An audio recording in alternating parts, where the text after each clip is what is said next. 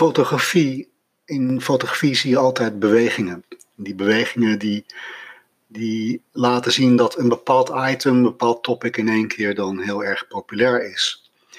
Zo zie je op een gegeven moment wat meer foto's van modellen die onder een douche staan. Of foto's van modellen die de gezicht onder de koffiepoeder hebben gesmeerd. Of je ziet uh, mensen de tong uit de mond steken. Um, en zo heb je iedere keer allerlei verschillende uh, ja, zeg maar bewegingen, golven van bewegingen waarin fotografen en modellen zich uh, begeven, om, omdat het op dat moment leuk is om te doen. Als de ene doet, gaat de andere het ook doen. En zo hebben we regelmatig ook een golf waarin we werken met roofvogels. En ik heb zelf twee keer met roofvogels gefotografeerd. Met, met verschillende vogels, met verschillende modellen. En dat was erg leuk om te doen. En daar ga ik het in deze podcast over hebben. Ik hou het kort. Het zijn tips die te maken hebben over het werken met roofvogels. Als je dat zou willen, waar moet je op letten als fotograaf? Nou, ten eerste dieren eerst. Het shooten met roofvogels en dieren in het algemeen, dat is als shooten met baby's en kleine kinderen die nog niet kunnen praten. Zij zijn de baas. Ze laten zich niet regisseren en ze zullen nooit exact doen wat jij wilt. En als je dat weet, dan betekent dat dus dat jij je als fotograaf moet plooien naar de nukken eh, van het beest.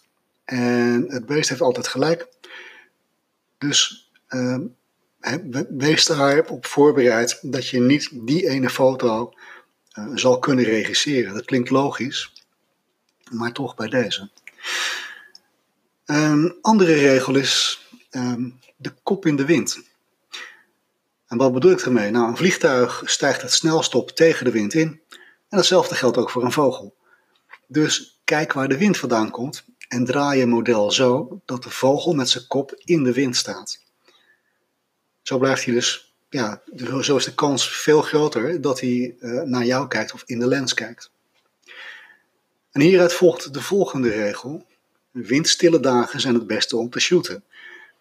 En dat klinkt erg logisch, maar hoe weet je nou wanneer het windstil is? Nou, natuurlijk heb je de weersvoorspelling, maar er is ook zoiets als uh, windkaarten van het KNMI die uh, gewoon laten zien op welke plaatsen in Nederland het soms harder waait, op, op welke data. Het is bijvoorbeeld heel logisch dat, uh, dat het harder waait aan de kust. Maar er zijn ook bepaalde plaatsen op de Veluwe waar het uh, windstiller is of juist meer kan waaien.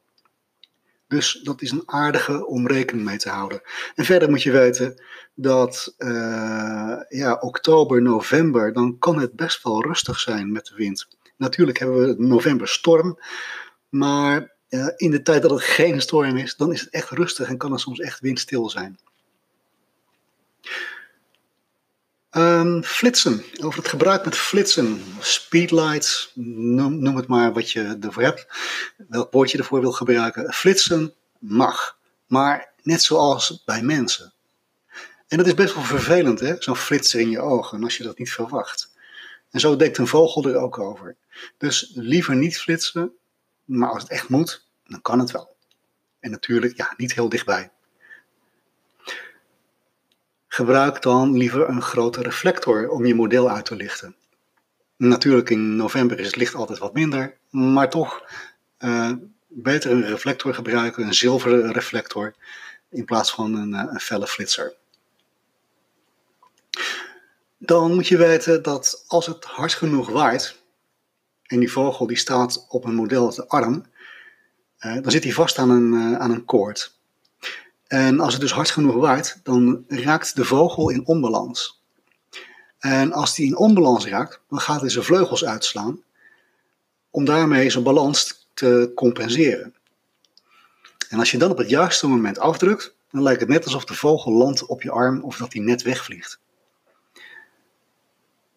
En voor een mooi filmisch effect Zet dan een, uh, een radio-controlled speedlight achter het model op een statief.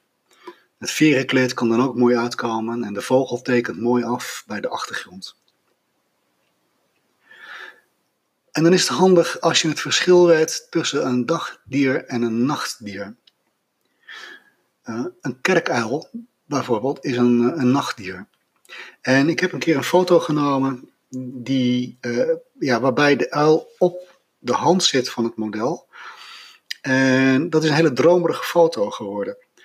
En die foto die werd heel dromerig omdat uh, ja, als, je, als je de kennis hebt van het dier, dan is het handig om te weten dat als je een, een, een, een nachtdier hebt, dat hij rond een uur of vier, vijf ergens best wel moe wordt. We waren een hele dag aan het shooten, ook met die, uh, met die kerkuil.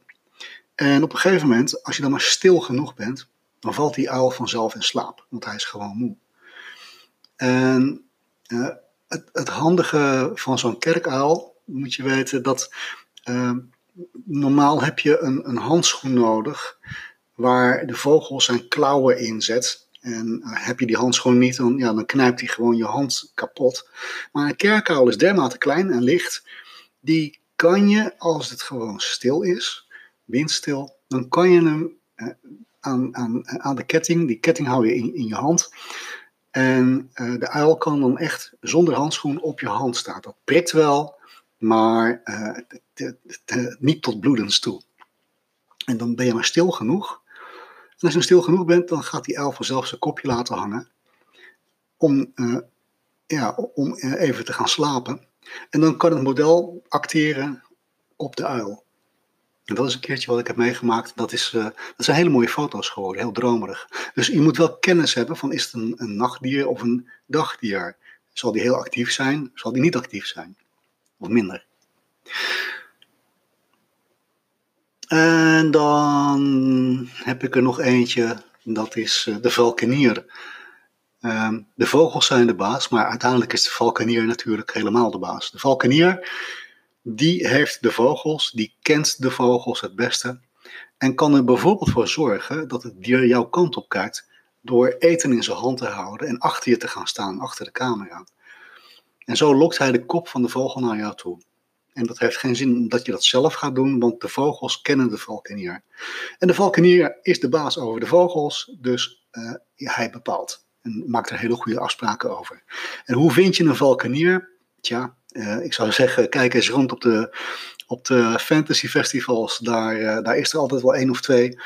En uh, Google is natuurlijk ook een, prima vondst om daarmee te kunnen werken en valkeniers op te sporen. Ze zitten overal wel zo'n beetje verspreid. echt van Friesland tot, tot Valkenswaard, waar het woord valkenier dan ook vandaan komt, dacht ik. Dus ja, het is allemaal wel te, te vinden. Um, dan tenslotte, ja, heb geduld en shoot heel veel. Want dan zit die ene foto er best wel tussen. Zoals ik net zei, de, de, het dier laat zich niet regisseren. Wil jij het met zijn vogels, uh, of met zijn vleugels uh, wijd uit laten slaan op de, uh, op, op de foto hebben, ja, dan zou je moeten wachten tot het, tot het gaat waaien. Dus bij deze, werken met dieren, dieren zijn de baas. En ik wens je daarmee heel veel succes en tot de volgende podcast. Mijn naam was Ruud de Korte.